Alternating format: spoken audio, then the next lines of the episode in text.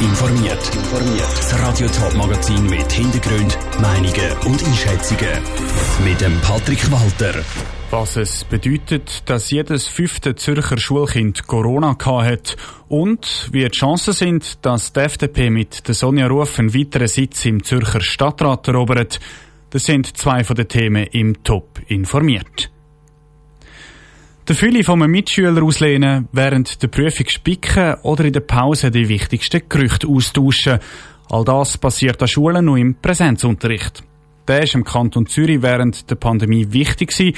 Seit dem ersten Lockdown im Frühling sind die Schulen nie mehr ganz zu gewesen. In der gleichen Zeit haben Experten von der Universität Zürich die Schulen mit einer Studie begleitet. Zum dritten Mal sind jetzt Ergebnisse bekannt geworden. Joel Erle ist dabei gewesen. In kleinen Schritten zurück in die Normalität. Auch an den Zürcher Schulen. Das erlaubt die epidemiologische Lage laut der Studie Ciao Corona von der Universität Zürich. Seit dem ersten Lockdown im Frühling hat sie mehrmals untersucht, wie sich das Virus an den Schulen verbreitet. Die Resultate zeigen, die meisten Kinder haben Antikörper gebildet, sagt die Studienleiterin Susi Kriemler. Die neue Erkenntnis ist, dass Kind gegenüber der Juni-Untersuchung vermehrt angesteckt sind. Also jedes fünfte Kind hat eine Corona-Infektion durchgemacht. Sprich, das Ansteckungsrisiko ist an der Schule nicht mehr höher als anderswo. Die Studie zeigt auch, dass Kinder weniger von Long-Covid betroffen sind als Erwachsene. Darum gilt die Maskenpflicht ab Ende Monat nur noch drinnen, nicht mehr von aussen. Trotzdem gelten weiterhin Schutzmaßnahmen, betont die Bildungsdirektorin Silvia Steiner. Wir haben immer noch Indoor die Maskenpflicht ab 10 und wir haben immer noch die Hygienevorschriften, das Schutzkonzept der Schulen wie bis anhin. Wir machen das Contact Tracing wie bis anhin. Diese Schutzmaßnahmen sind bis jetzt eingehalten worden. Darum ist die Zuversicht groß, dass das auch weiterhin so sein wird. Von dem ist auch der Schulvorsteher Filippo Lütenegger überzeugt. Das ist ein riesengroßes Kompliment auch an das Schulpersonal, das das möglich gemacht hat und auch die Eltern, die die Maskendisziplin sehr ernst genommen haben. Weil wir haben festgestellt, dass die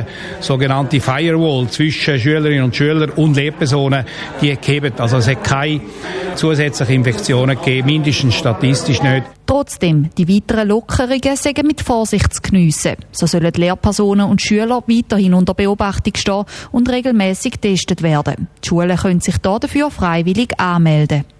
Der Beitrag von der Schule Erle. 275 Schulklassen aus 55 Schulen im Kanton Zürich bildet die Basis der Studieerkenntnis. Insgesamt zweieinhalbtausend Schüler. Die Ergebnisse die geben eine gute Übersicht über die Corona-Situation an den Schulen, heisst es auch von der Seite vom Lehrerverband. Und auch die Lockerungen die stoßen auf offene Ohren. Für die heißgeliebten Klassenlager kommen sie aber allweg ein bisschen zu spät. Nach den Entscheidungen und Studieergebnissen hat der Christian Hugi, der Präsident vom Zürcher Lehrerverband, am Telefon mit der Lara Pecorino Stellung genommen. Zum dritten Mal sind im Rahmen der Studie Ciao Corona über 2000 Kinder auf die Corona-Antikörper getestet worden. Das Ergebnis zeigt, dass sich jedes fünfte Zürcher Schulkind schon mal mit dem Virus angesteckt hat. Ein Großteil hat aber kein Symptom gehabt. Sind die Ergebnisse für Sie überraschend? Ich finde es vor allem wichtig, dass es die Ergebnisse gibt. Es ist wichtig, dass wir heranschauen und genau wissen, wie die Situation an den Schulen ist. Von dem her begrüßen wir eben auch, dass er jetzt mehr regelmäßig und auch präventiv getestet wird an den Schulen.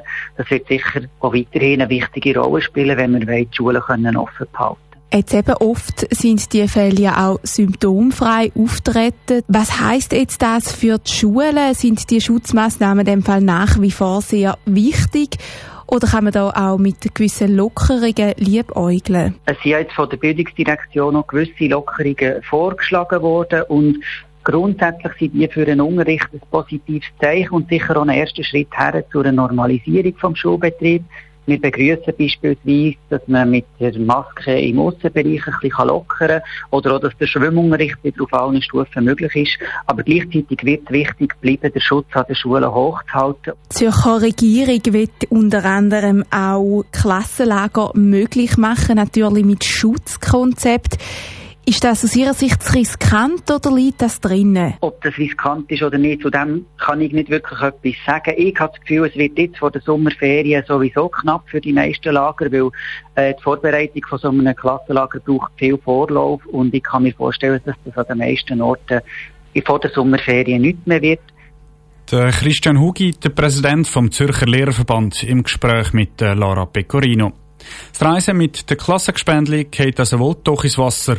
Anders sieht es aus bei vielen Pfadi, Zevi und Blauringlager. Dort stehen das Wochenende zum Beispiel Corona-konforme Pfingstlager an. Ein Sitz im Zürcher Stadtrat wird frei und die Parteien stürzen sich regelrecht drauf. Gestern Abend hat die FDP ihre Kandidatin nominiert, um einen dritten Sitz zu holen. Die Delegierten haben sich für Sonja Ruf entschieden, die im Moment schon im Zürcher Kantonsrat politisiert. Der Zürcher Stadtrat ist stark links-grün geprägt, wie die Chancen von einer bürgerlichen Kandidatin auf einen zusätzlichen Sitz stehen, im Beitrag von der Selin Greising. Bis jetzt hat die FDP im Zürcher Stadtrat zwei Sitze. Einen dritten Sitz müsste sie also erobern, und zwar der vom AL-Stadtrat Richard Wolf, der zurücktritt. Dass die FDP das mit der Sonja Ruf schafft, ist laut dem Parteipräsident der Zürcher FDP, Severin Pflüger, gut möglich. Die Chancen sind intakt. Also wir müssen sie jetzt einfach packen und durchziehen und machen. Der Stadtrat der ist aus dem Gleichgewicht. Wir haben drei Parteien, AL, Grüne und SP, die einfach irgendwie identisch sind und sechs von neun Sitz blockieren. Das ist nicht Stadt Zürich. Wir müssen da Ausgleich schaffen. Mit der Sonja Ruf haben wir eine ideale Kandidatin.